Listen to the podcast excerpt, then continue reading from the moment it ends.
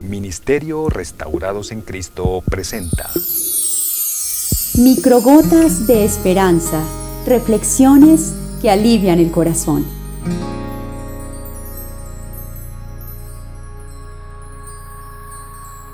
En la madrugada, Jesús se acercó a ellos caminando sobre el lago.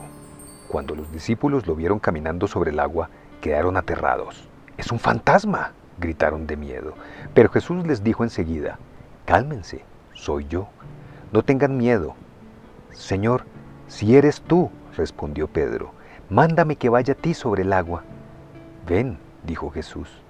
Pedro bajó de la barca y caminó sobre el agua en dirección a Jesús. Pero al sentir el viento fuerte, tuvo miedo y comenzó a hundirse. Entonces gritó, Señor, sálvame. Enseguida Jesús le tendió la mano y sujetándolo, lo reprendió, Hombre de poca fe, ¿por qué dudaste?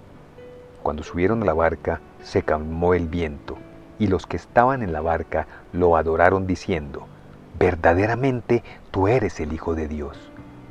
Mateo 14, versículos 25 al 33. Era alrededor del mediodía, tal vez la una de la tarde. Pedro tomó asiento en una de las bancas del parque contiguo al edificio en donde estaba su oficina. Gustaba de sentarse allí durante más o menos unos 15 minutos después de tomar su almuerzo. Pedro pasó sus manos sobre su rostro y dejándose caer contra el espaldar de aquella silla, echó su cabeza hacia atrás y descansó sus manos sobre sus muslos, quedando con la mirada el cielo. Un cielo azul, levemente teñido con algunas nubes, unas leves pinceladas blancas hechas por el Creador. Señor, Dios, sé que me escuchas, dijo Pedro. Quiero trabajar para ti, depender completamente y absolutamente de ti. Quiero que tú seas mi único jefe, que las órdenes solo vengan de ti. Pedro le dijo a Dios, Señor, si eres tú, mándame que vaya a ti sobre el agua. Unos meses más tarde, Pedro fue desvinculado de la empresa en donde trabajaba. Lejos de preocuparse, sintió una tranquilidad y una paz que sobrepasa todo entendimiento humano, tal como dice en Filipenses 4:7. Pues él entendió que su Señor, su Dios, le estaba diciendo, ven. Y Pedro bajó de la barca y emprendió su caminata sobre las aguas. Para su sorpresa, los días transcurrieron, uno tras otro, y no sucedía absolutamente nada. Luego las semanas, meses, años. El dinero empezó a escasear. El banco se quedó con su hermosa casa a las afueras de la ciudad y con los autos también. Las deudas empezaron a acumularse y agobiarlo. Pedro empezó a sentir el viento fuerte en su rostro y por primera vez en mucho tiempo tuvo miedo y comenzó a hundirse. Y como a Job, lo que más temía le sobrevino, lo que más le asustaba le sucedió. ¿Qué sucedió? ¿En qué fallé? Todo parecía que iba tan bien, se preguntaba Pedro. Jesús mismo le había dicho, ven. ¿Por qué ahora y después de caminar sobre las aguas se estaba hundiendo? ¿Cuántas veces hemos incluido en nuestra oración al Señor la frase, haz tu voluntad en mí? ¿Cuántas veces le hemos dicho al Señor que deseamos cumplir con sus instrucciones?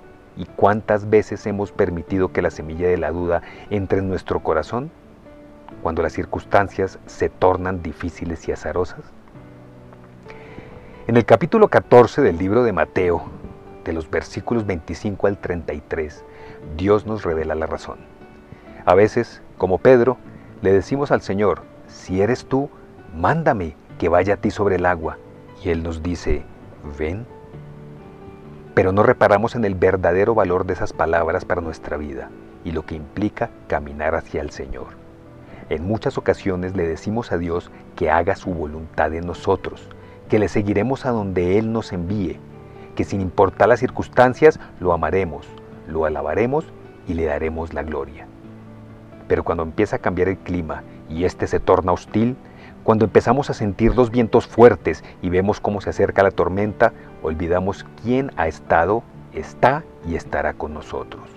Olvidamos que aquel quien nos dijo ven es el mismo que creó el mundo en seis días, aquel que creó al hombre y le dio soplo de vida, aquel que liberó a un pueblo después de 400 años de opresión y esclavitud, aquel que dividió las aguas del mar en dos para abrirle un camino a su amado pueblo, aquel que sanó enfermos, resucitó muertos y expulsó demonios, aquel que derramó su sangre por nosotros en un madero, bajó al sepulcro y derrotó a la muerte, aquel que está preparando una ciudad nueva para nosotros, aquel que prometió que jamás nos abandonaría, aquel que dijo que terminaría la obra que empezó en nosotros.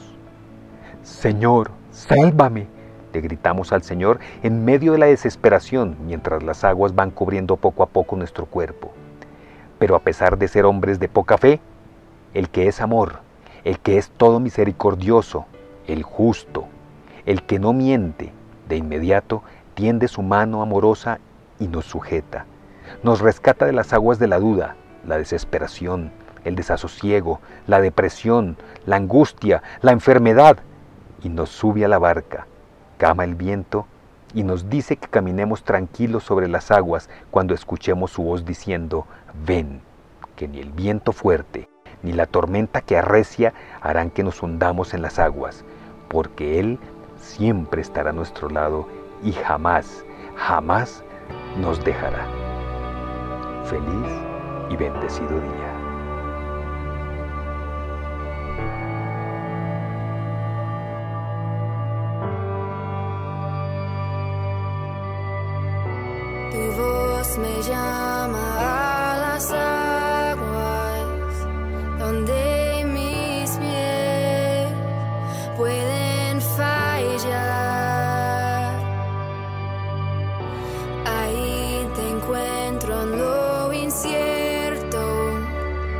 Caminaré sobre el mar.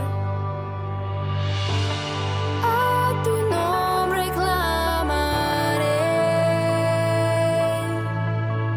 en ti mis ojos fijaré, en tempestad descansaré en tu poder, pues tuyo soy hasta el final.